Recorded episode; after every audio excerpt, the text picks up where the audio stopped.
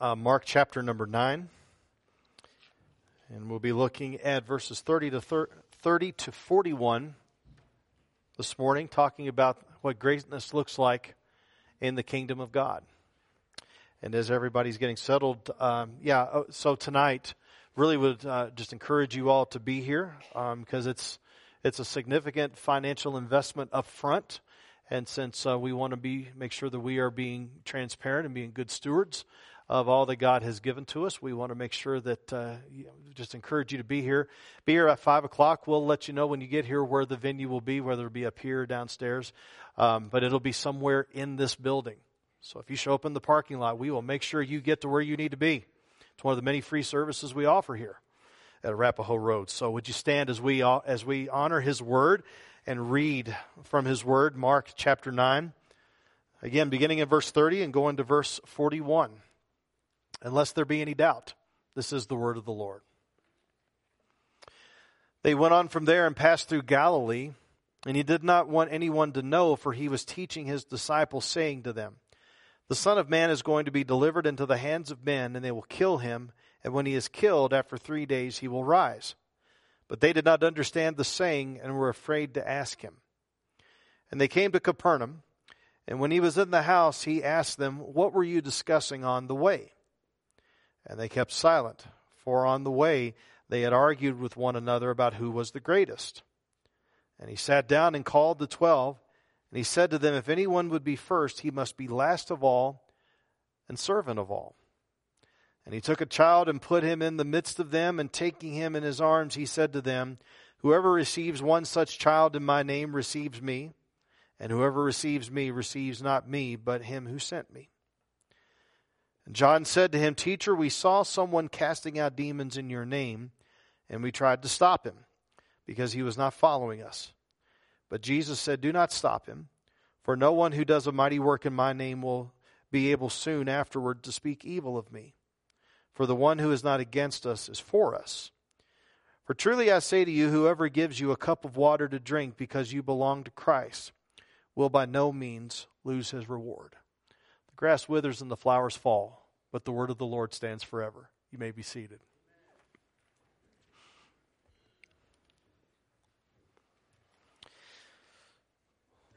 So it seems that too many of us preachers have tried to baptize the American dream and to appropriate it into the, how they believe that God operates. Um, so recently, I came across an inspirational, inspirational talk by the um, by he's a talk show host and he's also the uh, the host of Family Feud. You may know him as Steve Harvey. And one of the things he said, he, he has a number of these talks floating around, and man, he knows he knows how to really grip an audience. I wish I had that. Uh, he just really knows how to how to do that. And one of the things that he um, he talked about was invoking God to bless you to be able to accomplish your dreams. And in one talk, he quoted from James 4 2, you have not because you ask not. And so what he's talking about is he says he said this that some of y'all don't have the life of your dreams because you haven't asked God for it. Now that is a very compelling message.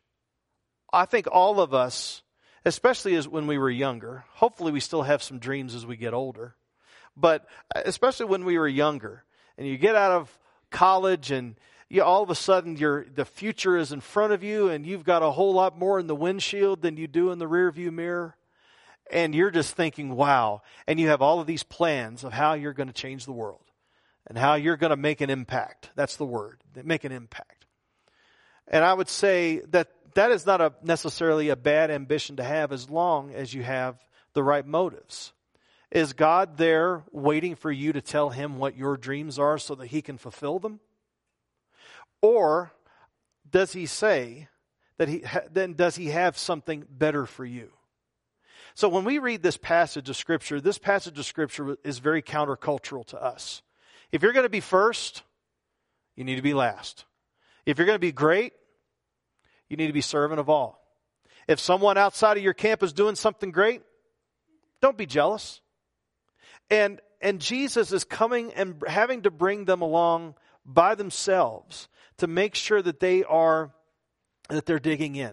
There's no religious leaders. There's no crowds. There's no family. There's no friends.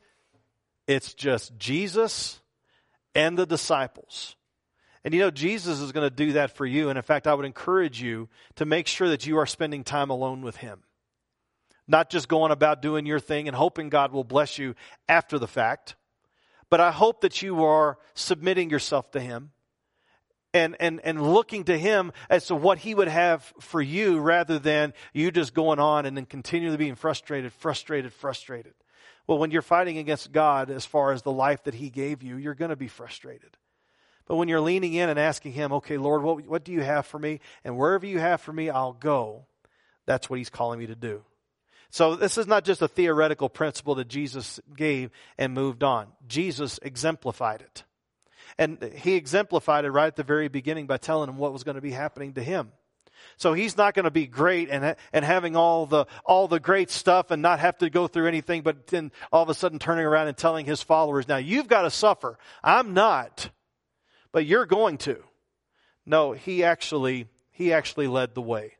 Okay, I'm a Star Wars guy. For, for better for worse, and you know, Disney Plus has this thing on called The Mandalorian, which I have gotten to be very much, uh, very much into. I'm very much enjoying this. And one of the things about the Mandalorians is that they have this creed that they go by, and, and, and they stick with it. I mean, they're one of those guys where they just, they stick with this creed. And whenever they're talking amongst each other, especially when uh, someone's talking with the leader and they're going back and forth and they're trying to figure out the right way to go based upon this creed, they always respond to each other by saying, this is the way. And then the other responds, this is the way. For us, there is a way. But the way is more than just a creed. It's not less but it's more than just a creed. Jesus is the way. And so when Jesus leads that way, by the Holy Spirit, He comes. Some of you were in John 14 this morning, and you were talking about the Holy Spirit, right? You can't talk about the Holy Spirit behind His back. It's impossible. He's everywhere. But you're talking about the Holy Spirit. And the Holy Spirit is there as the Spirit of Christ reigning and ruling and working in you, kicking out all the stuff that doesn't belong so that Christ may rule full and free. So it's not just a way that we are trying in our own strength to follow. The Holy Spirit is there, the way in us to take us on the way before us that we need to be moving on for. So when we're looking at this passage, again, very countercultural. Some of you, you have, may have been working so hard to try to get to the top. And Jesus is saying, this is what the top is as far as the kingdom of God is concerned. In verses 30 to 32, we talk about, number one, about how the glory comes by way of the cross. There is no other way but by the cross. And when we look at this, look at again in verse 30, they went on from there and passed through Galilee. And again, he did not want anyone to know, for he was teaching his disciples. Now I'm going to stop right there. Because every so often I come across somebody that will say, I'm really not about the teachings. I'm really not about doctrinal stuff. I'm just about, I want, I just want to live right. I just want to do the right thing. Trevin Wax in his book, The Thrill of Orthodoxy, which almost sounds like an oxymoron, right? The thrill of orthodoxy, quotes from Henry Wadsworth Longfellow, a common thought among Christians. The gospel of the golden rule, the new commandment given to men, thinking the deed and not the creed would help us in our utmost need. In other words, why spend all this time in this book and just talking about it? Right? Well, we need to be out doing something. And I would say Yes. But he, remember in James where he says you need to be hear, not just hearers of the word, but doers as well? But that doesn't cancel out the hearers part. You still got to hear. Because you don't know what to do unless you hear what Jesus is saying about what to do. You don't know who to do it for unless you're taught from the word who Jesus is and what he's done.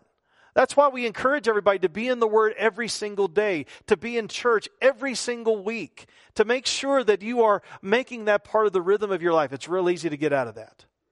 And so when we're looking at this, uh, every, and every so often I get cards, well-meaning cards, and uh, if you've sent this to me, I don't remember but this is not a shot over the bow, but I've gotten so much over 30 years, I really don't know how to take it, so I'm just going to say it. So if every so often somebody gives me a card, I'd rather see a sermon than hear one any day. Right? So, but we, we preachers have value. right? I know you would rather hear a sermon. I know you'd rather see a sermon, but how are you going to know what to do? Unless you read the word, unless you hear the word, unless you apply the word, and unless you absorb the word. So Trevin goes on, he says, the scriptures won't let me divorce right conf- confession from right conduct. So Jesus was not simply just tell, just modeling for them and they were just trying to figure it out as they went along. Jesus pulled them aside, taught them stuff, taught them truth. He did that in Acts 1, 1 to 3. He did that over and over where he pulled them aside for 40 days, showing them many proofs about himself, showing him the wounds, many proofs about himself, and teaching them about the kingdom of God. They were going to need to have that on the bookshelves of their mind so they could pull it down and refer to it by the Holy Spirit. But what's he teaching them here? A very countercultural thing, as we mentioned earlier. For he was teaching his disciples, saying, uh, middle of verse 31, the Son of Man is going to be delivered into the hands of men, and they will kill him, and when he is killed, after three days they will rise. Now, you have a 50 50 shot on this. If you haven't been following along in Mark, you've got a 50 50 shot on this answer. Is this the first time that Jesus has said this? Yes or no? No, correct. That's right. See, if he said yes, I understand I understand 50-50 shot, but no, this is not the first time that he has said this. In fact, he has said this over and over again. In fact, he said it one time to such effect that when Peter pulled him aside saying, Lord, this is not going to happen to you, get thee behind me, didn't call him Peter, didn't call him Simon, didn't call him hey you, didn't call him buddy, he called him. Well, that, that'll leave an impression that'll leave an impression, which is why, but they did not understand the saying and they were afraid to ask him. Well, they saw what happened to Peter. I'm not going to put myself in that spot again. I'm not going to, I'm not going to get run over in front of a lot of people. That's a lot. And, and it's, it's totally, it's totally understandable. But what Jesus is doing is saying, he's setting up something in their minds. He's setting up a paradigm in their minds. I am King of Kings and Lord of Lords. You saw me, at least Peter, James, and John did. You saw me on the Mount of Transfiguration. You know who I am. I am the King of glory. I am the glorious one. I am the Messiah. I am the second person of the Trinity. And what's going to happen? I'm going to be delivered over and I'm going to be killed. What he didn't say in here, but he said in parallel passages is, and one of you is going to deny me and one of you is going to betray me. This is our king. But he's setting up this. This is greatness in the kingdom of God sacrifice, a removal of self. And so the, the next two things that we're looking at, these next two episodes, um, they, now he's, he's putting the rubber to the road. He's taking the, he's taking the car out of the garage and putting it out on the highway showing this is what this is going to look like in, in everyday life. But this was not the way that it went in that culture. Martin Luther talked about the theology of the cross versus the theology of glory. The theology of glory relies upon and emphasizes human abilities and human reason. It's a belief that humanity is not all that sinful and deprived and they can amount to something on their own. But the theology of the cross refers to the inability of individuals to save themselves and our need for Jesus every single step of the way. So we see why the disciples they began to associate Jesus as a political victor. And that's what is going on in verses 33 to 37. Why in the world they're having this conversation to begin with? So let, let's go there because Jesus is setting up for them the way, a way of sacrifice, of selflessness, not of personal or even political glory. Look at verse, verses 33 to 37 and we'll see the second point here, which is that being first comes by way of being last. So look at verse 33. And it says, When they came to Capernaum and he was in the house, he asked them, What were you discussing on the way? Now, there's been times where Jesus has already known what has been going on, especially like in the mind of the Pharisees, because when he was getting ready to heal somebody on the Sabbath, the Pharisees were over there and they, he knew what they were thinking. They were talking amongst themselves. Why does this guy, and you know, he was talking about how he could forgive sins. Who does this guy think he is to forgive sins? Only God can forgive sins. He knew what they were thinking. So he knew it, he knows what's going on with them there, but he's asked, it's just like when God was in the Garden of Eden with Adam. And you, you may remember from that scene where Adam and Eve both decide to listen to a talking snake over the living God. They go and run and hide. So God comes walking in the cool of the garden and he says, Adam, where are you? Now, did God not know where Adam was? Well, of course God knew where Adam was. That's part of his nature. He knows everything. He knows all things. And so when God is, is coming along and he's saying, you know, Adam, where are you? He wanted to, he wanted Adam to acknowledge where Adam was. And so when God comes along and, he, uh, and Jesus is coming along, second person of the Trinity, what were you discussing on the way? He would, he wanted to see and show them, are you going to own up to what you were saying? I already know what you're saying. A word here. Every so often we, we, we spend time being afraid to confess our sin before the Lord. I can't voice it. He already knows. In fact, He was there when you committed it. He was there when you thought it. He was there when you said it. And yet He sent His Son to rescue you from sins like that because that sin came from a sinful heart that needed to be redeemed, that needed to be rescued. Oh, how He loves you. Oh, how He loves you and me. Oh, my word. How, how gracious is our God. Don't ever take that for granted as, as it's a blank check. It cost him a great deal to pay for your sin. So, but we're back here and we look here. What were you discussing on the way? But they kept silent, for they had argued with one another about who was the greatest. Now, now what is going on here? Because I'm trying to put myself in this position, and you know, we don't we don't know we don't know what they were thinking, because Jesus goes right into teaching. But I, I can kind of surmise a couple of things. Were they trying to make plans for when Jesus was ultimately led over and, you know, well, who was going to run the business and take over the shop and get the keys to the car? I mean, who was going to do that? I know they didn't have cars back then. Don't talk to me afterwards about that. I know they didn't have cars back then. But who was going to run the store? And of course, the, the, the, the, three leading candidates were Peter, James, and John. Why? Because they went up with Jesus on the Mount of Transfiguration. But yet every time Peter's mentioned, he's always the head. So Peter was probably thinking, well, it's going to be me, guys. You might as well just quit talking about it. You, we've done, we were there the whole time with you. Why do you think it's you? Well, because, you know, and, and suddenly they're starting to chatter. Now, if Peter had a voice like me who can't whisper, I never could get away from saying anything in school, in class, because I could not, could not whisper. Couldn't get away with anything uh, at the house. I could not whisper. But there were some who were trying to whisper, but even if you're an expert whisperer, the Lord's still going to hear what you're saying. The Lord already knows the motives of your heart.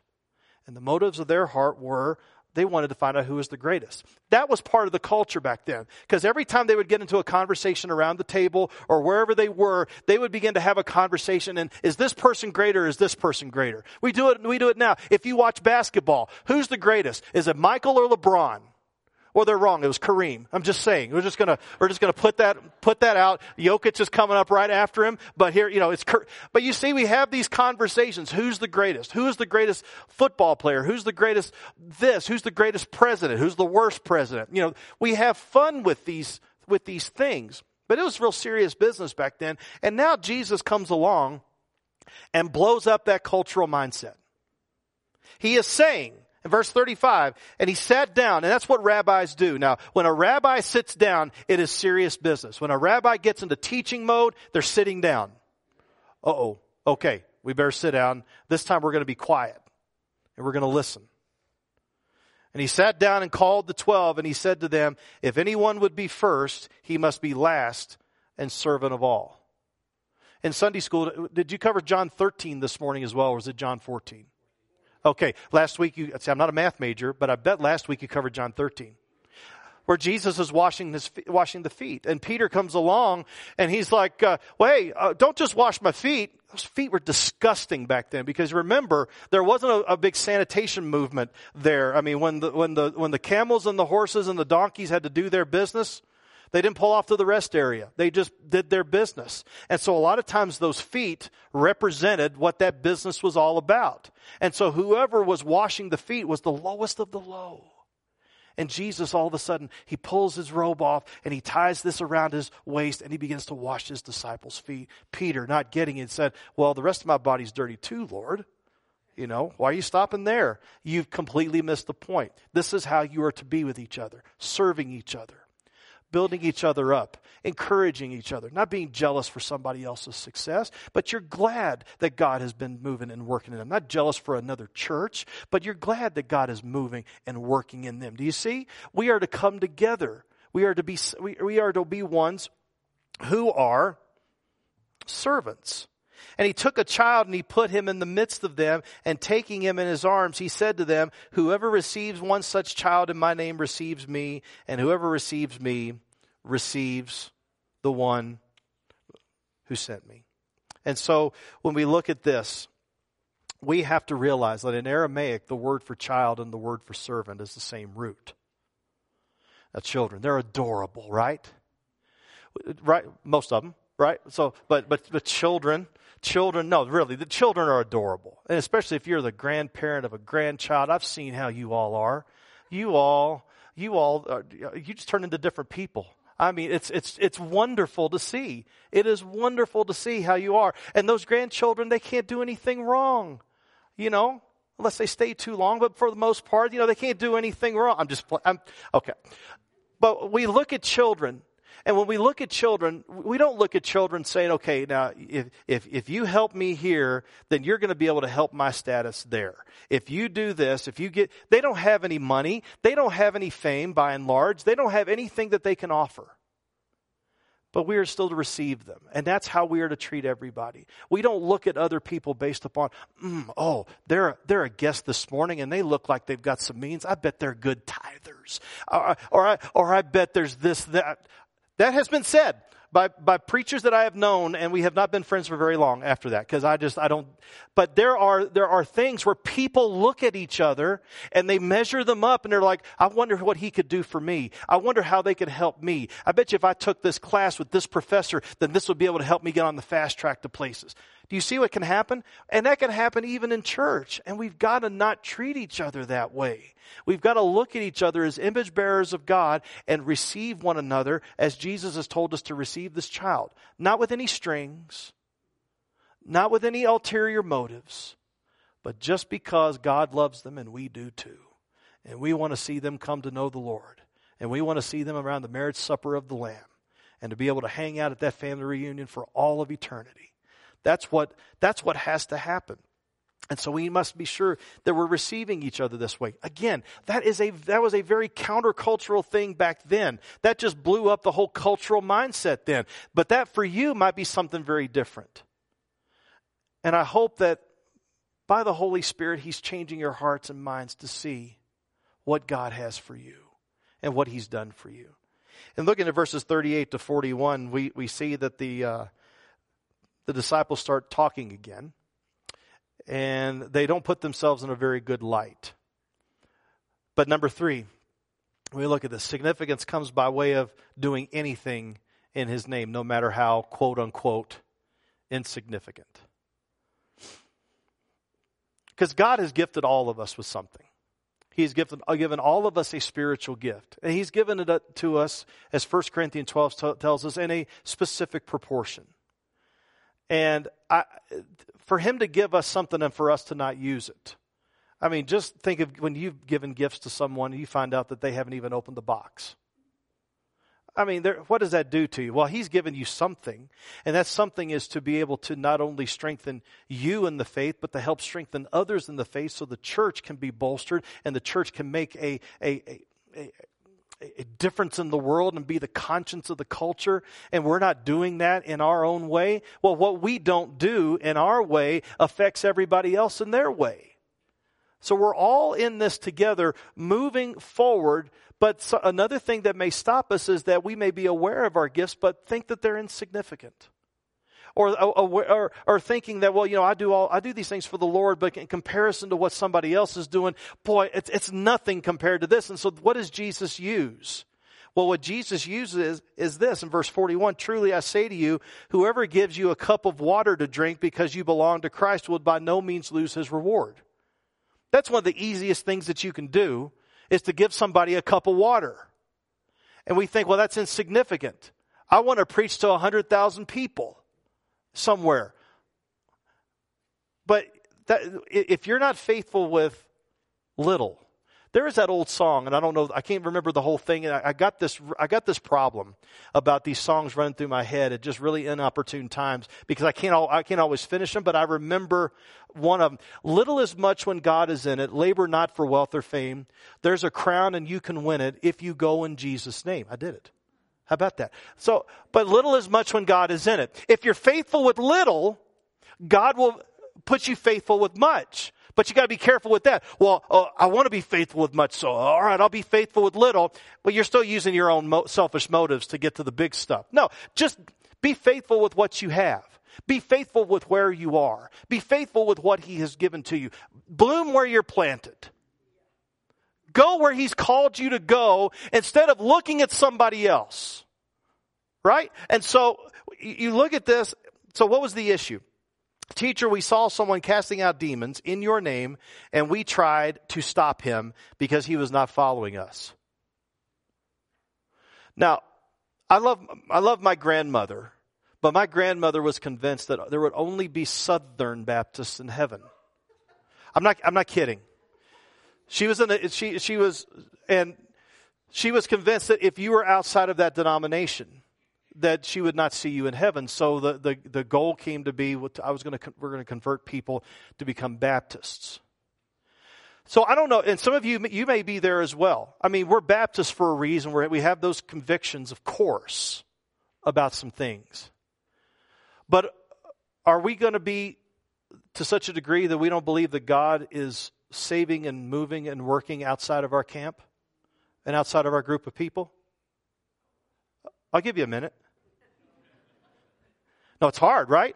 You know, because we, we have these strong convictions, and of course we feel like this is right for us, and of course, but you know, there, there is the, there's these things that Al Mohler wrote an article called Theological Triage, and what he was talking about is that there's first tier, second tier, third tier issues. The first tier issues is all about who Jesus is, and do you believe that he, you know, he rose from the dead? Do you believe that he is Savior and Lord? Do you believe that when he died on the cross, he died for your sins? Do you believe in the authority of the Scriptures? Do you? And there's certain things that are first tier issues, and there's others where you can be brothers and sisters with them, but maybe not necessarily uh, in that conviction agree with them. What I'm saying to you is this, is that Jesus is helping us here with some of that. It says this, but Jesus says, do not stop him. Why? For no one who does a mighty work, and what's that prepositional phrase there? Made you look, right? Okay, prepositional phrase. Who, who does a mighty work in my name? In the name of Jesus. Not in the name of the SBC or not in the name of the PCA or not in the name of the, in my name. In the name of Jesus. And so, we'll be able soon afterward to speak evil of me. In other words, they're not doing something wrong. If they're doing something in my name, and I, and I approve of it, don't you disapprove of it just because they're not in your camp. See what they're doing. Evaluate what they're doing on their own merits and by their own motives. Now, and, and we've got to see this. For the one who is not against us is for us. Well, there's a lot of application there. Okay? So there may be someone that's outside of your camp that's all for Jesus. They're brothers and sisters. But here's the thing there's no neutrality. You're either against him or you're for him. You're either in Christ or you're outside of Christ. You're, you're either going to heaven, going to hell. He is either your Lord or he's not. I think one of the things that has really harmed us is this uh, talking about a carnal Christianity, where we're talking about people that are living in the flesh, not going to church, not engaging in the word. They made a decision a long time ago, but they're just fleshly Christians. You will not. And I think that's a misinterpretation and a misappropriation of what's being said in, in 2 Corinthians. That's a misappropriation. We're either with him or we're not. And so when we look at this, for the one who is not against us is for us. And then he talks about, truly I say to you, whoever gives you a cup of water to drink, because you belong to Christ, will by no means lose his reward. So there was a, there was a pastor that uh, was at the church that I, I, went to seminary back in the in the late '90s, and I got a music degree, and I went to this little church, Pleasureville Baptist Church, Pleasureville, Kentucky. Doesn't that sound lovely? I mean, it's better than Miserable,ville No, Pleasureville, right? Pleasureville, Kentucky. Little, little town, uh, little town of about 800 people. If any of you know who Wendell Berry is, he just lives right up the road. Just, just a wonderful, wonderful area. Um, but so I served there for three years, and so I, have I've kept a lot of those relationships uh, there over the years. And so there was a guy soon after I left, and a guy named Jerry, and he took over as pastor. He came down from Ohio, and he took over as pastor, and he had been at his church for 20 years. And so, and, and he was used to four weeks vacation. Well, he gets to Pleasureville, and Pleasureville's like, no, Pleasureville's so great, you only need one week vacation. I don't know if that was the rationale or not, but they said, you know, we have one week vacation. And Jerry, I, I love Jerry because he had a backbone like an oak tree. It was fantastic. And what he said to them was, look, I'm working for the same boss. I'm just working for a different branch. I, I think four weeks will be good. And you know what they did? They gave it to him. But I, I never forgot that. So when I moved from Kentucky to Colorado, I mean, that was a long way. That's, you know, we're, we're talking uh, 18, 1900 miles and, or 1100 miles about that to mom and dad's, but you were talking a lot of miles, same branch or different branch, same, same God who is over all. So I, I, I, love that. And so that's what we've got to look at is that, you know, there's other churches that may be doing things. or maybe other churches that have other things. But if, if they're all in on Jesus, it's not a competition. We, we should, when they, because it's like, I, I've never been in the business world, but I do understand that if you have a company and one branch is doing well, doesn't it benefit the other branches? I'm asking, does it benefit the other branches? Yeah, so usually it, it does. So if one branch is doing well for the kingdom, we should be grateful for that rather than, I wish our branch was doing like that. We've got to be real careful about how we operate in all of this. God has always called us to support one another and to build up one another. Not to simply have little silos of this is how I want it. No. We are to do this. And so I, I read a passage at the very beginning. It took a little break from Proverbs. And I, I read this little passage, but Philippians 2, 3, and 4. Therefore, if you have any encouragement from being united with Christ, any comfort from his love, if any common sharing in the Spirit, if any tenderness and compassion, then make my joy complete by being like minded, having the same love, being one in spirit and of one mind. Do nothing out of selfish ambition. He's not saying don't be ambitious. Be ambitious for the kingdom. Lord, what are you going to do today? And how are you going to use me today? I'm all in, whatever it is. That's ambition. But a selfish ambition is, Lord, how are you going to build me up? How are you going to make me look good? How are you going to fatten my account? How are you going to make me look good in front of a lot of other people? Selfish ambition. You've got to be careful about that. But he keeps going. Do nothing out of selfish ambition or vain conceit. We all like to be thought so well of. Rather, in humility, value others above yourselves. Even them, yes, but not them. No, them too. Value others above yourselves, not looking to your own interests, but each of you to the interests of others. Because even the most menial task by any follower of Jesus with the aim of exalting Christ in worship will receive that due reward, whether it's a cup of cold water, whatever it may be. Our aim is to connect all people to the truth and hope in Jesus. And sometimes it is going to look really boring. A lot of you got bylaw changes that we are thinking about doing. Isn't that exciting? Bylaw changes. Wow. But those bylaw changes will be able to help us in that mission. So, that's why we do what we do because those are our day-to-day operating manu- day-to-day operating principles that we operate by. But also today, we've been working through Sunday school and church to help you to connect all be connected to the truth and hope in Jesus. But now you're getting ready to leave. And you're going to find yourself in a lot of different environments. Some of those environments, you'll walk into the room and people will be like, oh my goodness, I'm so glad you're here. Now we'll be able to get some things done and get some things answered. Yes. And what you're going to do, and if you're in that spot, well, one, man, God bless you if you're in that spot, because that means that you've garnered some trust. That's good. Be careful what's going on in your heart. Because what you're going to have happen in your heart is, oh, look how great I am. All right. Yes, I love being Superman, coming in to save the day. Mighty Mouse, right? Here I am to save the day. Uh, yes. But I want you to remember what you heard this morning. Not because I'm of any count, but I want you to hear what, the, what Jesus has said. You're serving them. You're serving Jesus by serving them. You are helping them. You are being a witness, what we call in the marketplace, in the workplace. You're being a witness that Jesus has placed you there so you can exemplify what it means not to be first, but even in that firstness in your position and respect, you'll be serving them. Now, you may walk in a room and you may walk in and you may be that guy where it's like, oh no, they're here, right? I sometimes feel that as a pastor whenever I walk into a room and they find out I'm a pastor. Boy, the room just cools. It really does. It's fun. But that's part of it, and that's okay. But if you walk in the room and then all of a sudden people look at you and you're like, well, okay, you're not much. I want you to remember what you heard this morning. And what you've heard this morning is this is that Jesus Christ came to rescue you. If you're a follower of Jesus, he came to rescue you from your sin, and he did it and you're His. And nobody else can put an identity upon you that's going to stick. His will.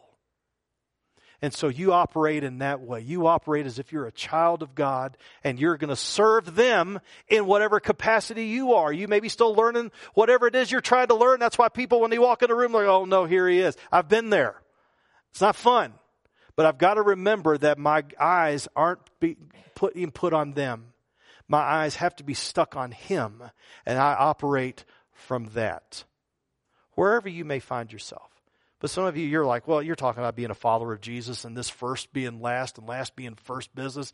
I, I don't think anything about that. Well, one day you'll see, but I want you to see now is that when you see, when you see a cross, don't just think of it as a piece of furniture or just simply a piece of jewelry. I want you to be reminded of how valuable and how much He loves you even as you shake your fist at him. You're either for him or against him. He said that. So this morning, what I pray is that none of you would walk out of here not for him. Well, it's been a while since I've been around, been around all this stuff. Today's the morning that you can change that. Yeah, but what's that going to mean? He'll help you every step of the way. He's got you. I pray that we would all trust in Christ who gave himself for us, who became last, who became nothing so that we might become something in him. Repent of those sins that you've committed. Repent of the sin that is engulfing your heart.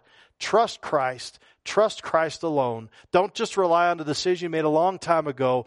This is a day to day to day deal where we are following Him every step of the way, every hour, every minute, every second. Help us, Lord, as we do what you've called us to do, but are empowered by you. You didn't just give us an example to look at and say, that's nice. Lord, you gave us an example, and then you came to live in us. You came to change us. You came to transform us. You came to rescue us. You came to save us so that we might live for Him. And I pray, Father, that as we move forward in what you've called us to do, that we would realize that we're here to serve.